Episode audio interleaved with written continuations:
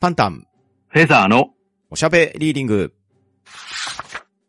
この番組は、パンタンとフェザーノートがお互いに本を進め合い、その感想をおしゃべりしていくポッドキャストです。本の選出ルールはただ一つ。パンタン、フェザーノートが、各々相手と感想を語りたい作品です。今回は本の紹介会です。一体どのような本が紹介されるのでしょうかはい、改めまして、こんにちは、フェザーです。はい、パンタンです。よろしくお願いします。よろしくお願いします。あの、最近なんですけど、はいはい。あの AI がはい小説を書いてくれるっていうサービスがいくつかあるじゃないですか。ああ、使ったことはないですけど、噂は耳にしてますよ。うーん、いや、なかなかすごいなと思って、ほうほうほうほう。自分も試しに AI ノベリストというのを見てみたんですよ。なるほど。でこれが、序文の書き出しを、まあ、5、6行ぐらい自分で書いておくと、うん。あとは AI が自分で勝手に文章を書いてくれるみたいなんですよね。ああ、触りだけ用意してあげれば、あとは話を自動制作してくれるってことですか。のそうなんですよ。おおなるほど。この AI っていうのが、あの、文庫本174万冊分の知識を学習してるんで、おおまあ、その中からもう勝手に考えて、こういう文章が来たらこうだろうという風のを想像してうん。書いてくれるんですよね。なんかすごいですね、AI。すごいんですよ。で、これがなかなか破綻なく書いてくれるんで、うんうんこれは使えるぞっていうことになったみたいなんですよね。うん。へで、なんかモードも2つぐらいあるみたいえ。で、ええ。あの、ゴーストライターモードとクリエイイティブモードっていうのがあるみたいなんです よね。すごいですね。うん、使ったことはないんですけど、ええ。ゴーストライターモードっていうのは、うん。あの、書き出しの序文5、6行ぐらいまでの文章をもとに、うん。その通りの文体でずっと続けてくれるんですよ。ああ、なるほど。で、クリエイティブモードっていうのは、そっからさらに拡大展開していくっていうんですかね。ほうほうほまあ意外な展開を含めて書いてくれるっていう、そういう書き方みたいなんですよね。うほう。へえ、すごいですね。すっごいんですよね、最近のはう。ん。だから、これもしかしたら、うん。今のところはこういうことができるね、くらいのものなんですけれど、はいはいはいはい。いずれは名作っていうものができてしまうんじゃないかっていう可能性はあるんですよね。ああ、なるほどね。技術的得意点を超えちゃう可能性ですね。そうなんですよね。そうなるともう、誰が書いたのかっていう話になってくるんですよね。ああ、そうですよね。しかもこれ AI が何かに特化できるとしたら、うん。作家先生に似せたものを AI が創作するっていうようなこともできちゃうかもしれないってことでしょううん、ありそうですよねな。かなか恐ろしい世界ですね。うん。でも、東野圭吾さんあたりは、これを逆手に取ったようなことをやってきそうな気もするんですけれどね。そういえば東野圭吾さんの短編集でこんな話があったような気がしますね。ありましてね、あの、小説を批評するっていうのを、ややってましたよねですよね。いやーさすうが、ん先取られてましたね。ですよね。この AI ノベリストで書いた文章というか小説をですね、はい。あの、これ専用の文学賞っていうのもあったみたいなんですよね。ああ、書いてますね。うん。もうすでにこれ AI ノベリストを使って作られた小説の賞というものができてるんうんで、うんうんこれもしかしたらこの風潮広がっていくのかなっていう気もするんですようん。ね。ああ、そうですよね。第1回が2022年の2月1日から2022年の6月30日までで募集されていて、受賞作が発表されているので、うん。もしかしたら今年もまた文学賞が開かれる可能性っていうのもあるわけですよね。あるんですよね。ああ、なんと言ったらいいんでしょうね、これは。なんでしょうね。うん、期待していいのか怖いような気もするし、うん。どっちなのかなってちょっと複雑な気持ちなんですようね。ーん、そうですね。これ、ホームページのお試しプロンプトっていうところに、我が輩はええナロー系であるっていうのが書かれてて、うん。試しにそれをクリックしてみたんですけど、はい。数秒待ったら、なかなかな文章が作られてますね。うん。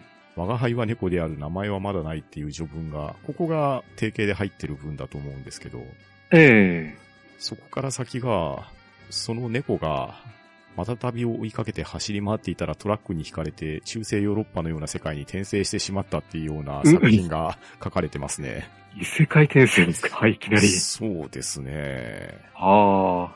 しかも、読み進めていくと、年齢が20代後半といったすらりとした体型に黒いローブ姿、フードをかぶっていて顔はよくわからないが美人であることだけはわかるという一人の女性が出てきて、実はこのクエストを受けたくて仕方がないんですけど、ということで仲間に誘われるような展開で一旦幕を閉じてますね。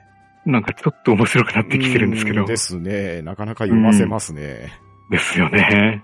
ただ、あの、アメリカの、あの、SF の小説の賞があるんですけれど、はいはいはい。あの、それの小説の賞に応募してきた作品が、うん。あの、AI が作ってきたパクリ小説がかなりの数送られてきて、おー、そういうことになっちゃってとるわけこでれすかは成立しないなっていうことうで、ん。取りやめになったっていうこともあるんですよね。そうか。誰でも作れちゃうから、そういう裾野が広がる可能性もあるわけですね。そうなんですよね。あーなかなか、諸刃の剣な感じもしてきますね。うーん。ですから、こういう AI 作成アプリを使って作った小説であれば、うん。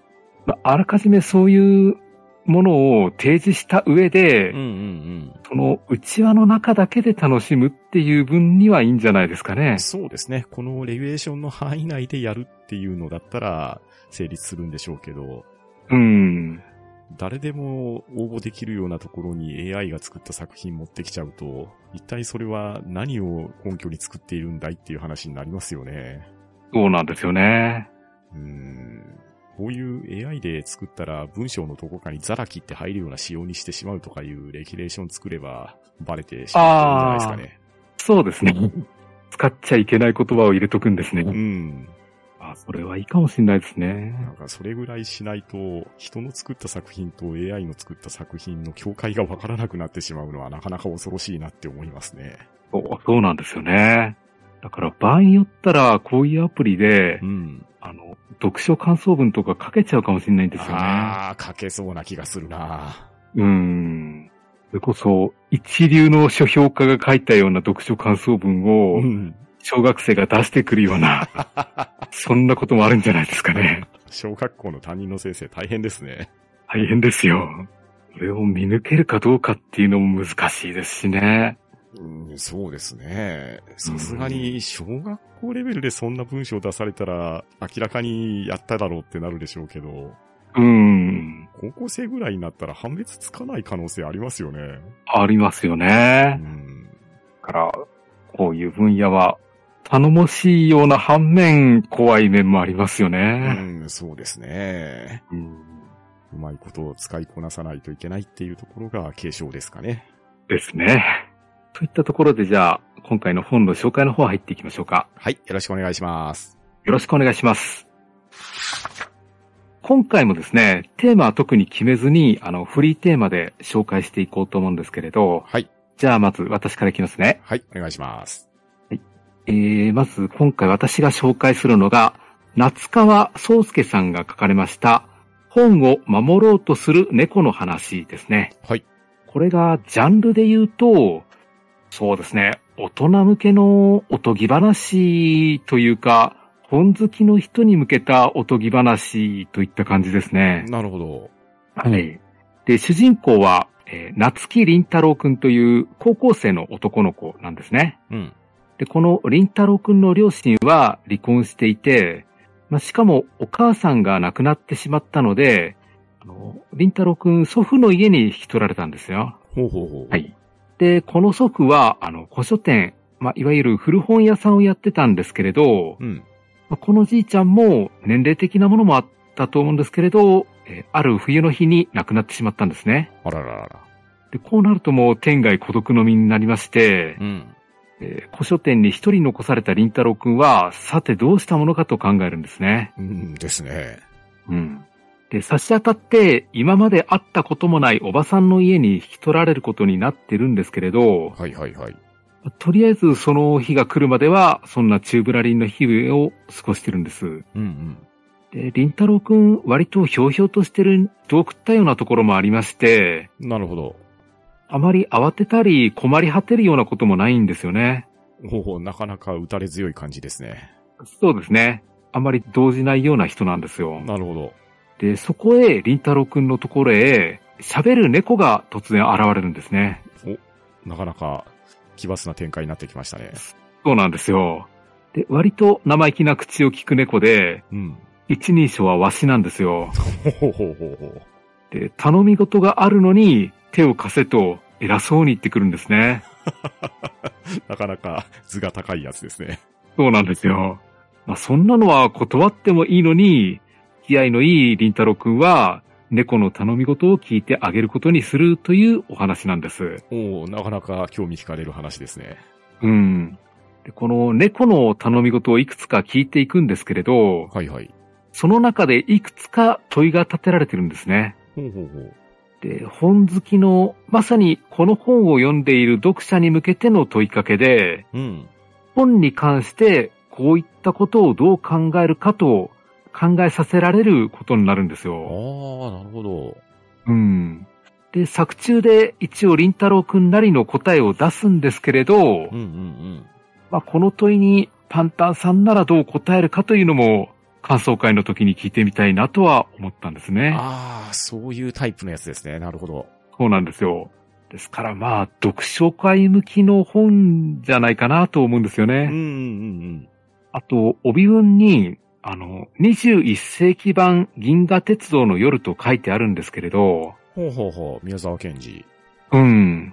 そんな感じで、どこか宮沢賢治の童話を思わせるようなところもあるんで、ほうほうほうほうん。まあ、割と簡単に読める本だと思うんで、読んでいただければと思います。う。はい。では、早速読んでみたいと思います。はい。よろしくお願いします。じゃあ、続きまして、パンタンさん、お願いします。今回、私パンタンがフェザーさんに紹介したい本なんですけれど、ちなみにフェザーさん、八兵衛博士、モーちゃんっていうキャラクター、なんとなく覚えありますうん、もちろん覚えてます。小学生の頃読んでましたね。ですよね。ええ言わずと知れたずっこけ三人組だと思うんですけれど、うん。このシリーズって何冊出てるかってフェザーさんご存知ですかいやー、ちょっと、うん、小学生以来触れてないんですよね。そう。僕もね、何冊出てたのか知らなかったんですよ。ええちょっと気になって調べてみたところ、はい。なんと50冊出てたみたいなんですね。あ行きましたね。で、僕たちが小学生時代に読んでた時点でも、まあまあな冊数出てたと思うんですよ。うん。でも、読まなくなってからも、続々刊行されていっていまして、そして、最終的に50冊刊行されてたらしいんですね。はい、はい。そして、今回、そんなズッコケ3人組の記念すべき最終巻50作目、ズッコケ3人組の卒業式を、フェザーさんにお勧めしたいと思います。おーいよいよ卒業ですか。そうなんですよ。はい。で、登場人物は言わずと知れた八兵衛博士もーちゃんの3人組ですよ。うん。で、この3人組が50作を経て、どんな卒業式を迎えるかっていうところ、ちょっと気になりませんかうん、そうですね。もう長い小学生時代を過ごしましたから。ですよね。ええというわけで、内容は読めばわかるようなずっこけ3人組シリーズだと思うんですけれど、ええ彼らがどんな卒業式を迎え、そしてどんな最後を迎えたのかっていうところを確認していただきたく思いまして、この記念すべきズッコケ3人組最終巻、ズッコケ3人組の卒業式を今回フェザーさんにお勧めしたいと思います。うーん、懐かしいですねう。ーん早。速読んでみたいと思います。はい、ぜひお願いします。ありがとうございました。えー、じゃあそうしますと次回はずっこけ3人組の卒業式の感想会になりますね。はい。はい。